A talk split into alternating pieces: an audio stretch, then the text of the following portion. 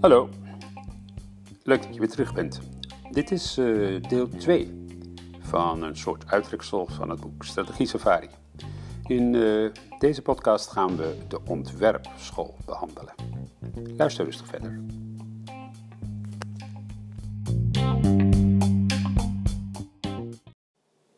De ontwerpschool dus, of ook wel de designschool genoemd. Daar is uh, strategievorming een scheppingsproces basismodel is uh, ja, dat er geprobeerd wordt om de interne capaciteiten van de firma te matchen met de externe mogelijkheden. De oorsprong uh, bestaat, kwam uit de Harvard Business School en is uitgevonden in 1965. Het basismodel benadrukt het belang van de evaluatie van de externe en de interne omstandigheden. Het SWOT-model wordt daar gebruikt. En de gedachte is dan dat je de risico's en de kansen in de omgeving en de sterke en de zwaktepunten van de organisatie boven water haalt. En die probeer je dan op een juiste manier te combineren en daar je strategie uit te halen. Er zitten een zevental veronderstellingen onder. De eerste is dat strategievorming een proces is van bewust denken. Dat strategieën voortkomen uit een strak geleid denkproces. Het is niet intuïtief, dus uit je gevoel, maar moet formeel worden geleerd. Een tweede veronderstelling is dat ja, de verantwoordelijkheid van dit proces bij de topbestuurders liggen, een strateeg. Iemand uh, op een Chesterfield-bank met een grote sigaar in zijn hoofd, denk ik dan.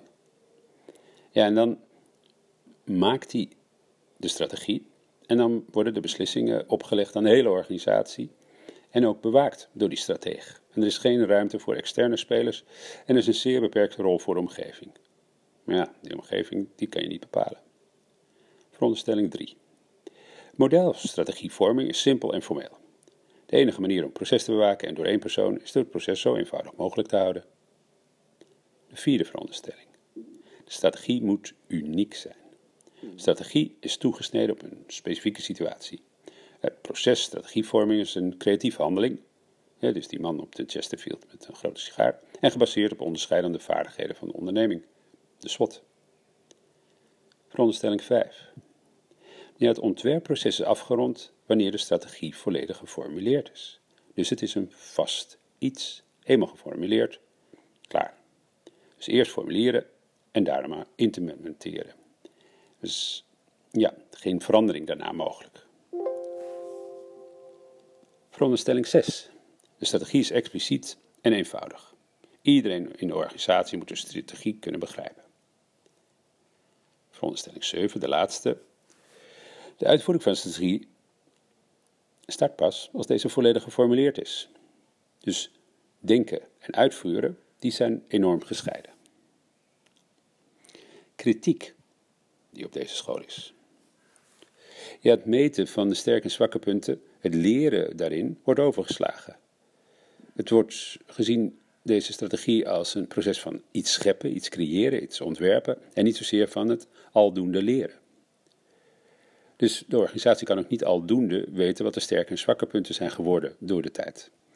En je weet ook niet van tevoren of je vaardigheid een sterk punt is. Hè? Want vaardigheden, ja, die heb je wel, maar in iedere verschillende omstandigheid pakken die weer anders uit. Een strategie volgt de structuur. Ja, dus eerst heb je de capaciteiteninput bij je SWOT gemaakt. En um, ja, dan besluit je en dan zit het vast. Vast ook in je structuur. En daarmee krijg je dus een heel molochachtig iets, wat weinig wendbaar is. En in deze tijd zal dat denk ik niet gaan werken. De derde punt van kritiek is de strategie moet je expliciet maken. De omgeving is veranderlijk. En ja, fijn dat je je SWOT dat allemaal benoemd hebt. Maar ja, je gaat daarna focussen op één punt en je loopt het risico dat je met dus oogkleppen op verder loopt. Kritiekpunt nummer 4. Er is een scheiding tussen denken en doen. Dus wat we zeiden, die man met die grote sigaar in de Chesterfield, die is aan het denken en heeft hij een strategie bedacht, dan moeten andere mensen het gaan doen. Ja, maar terwijl ze aan het doen zijn, komen ze misschien op dingen die blijken niet goed te werken met de strategie. Dan moet je de strategie aanpassen. Dus een bijdrage in deze school, waarbij het zo is, ja, als je een grote verandering wil doorvoeren, dan lijkt dit een goed model om toe te passen. Het is vervolgens een hele fundamentele school. Het is een school die heeft ingezet dat er een combinatie dus moet zijn van externe kansen en interne capaciteiten. Vervolgens is het ook een model dat uh, ja, een nadruk legt op het leren onder onzekerheid en complexe omstandigheden. Maar juist niet. Want ze zetten dat wel als eerste in, dus ze denken wel na over een SWOT, maar als ze dan eenmaal die SWOT hebben uitgewerkt, de strategie hebben gezet, door die man om in een Chesterfield met een grote schaar, dan moet de rest van de organisatie dat maar gaan uitvoeren. Tja, en dat uitvoeren, daar komen we straks in de volgende podcast op.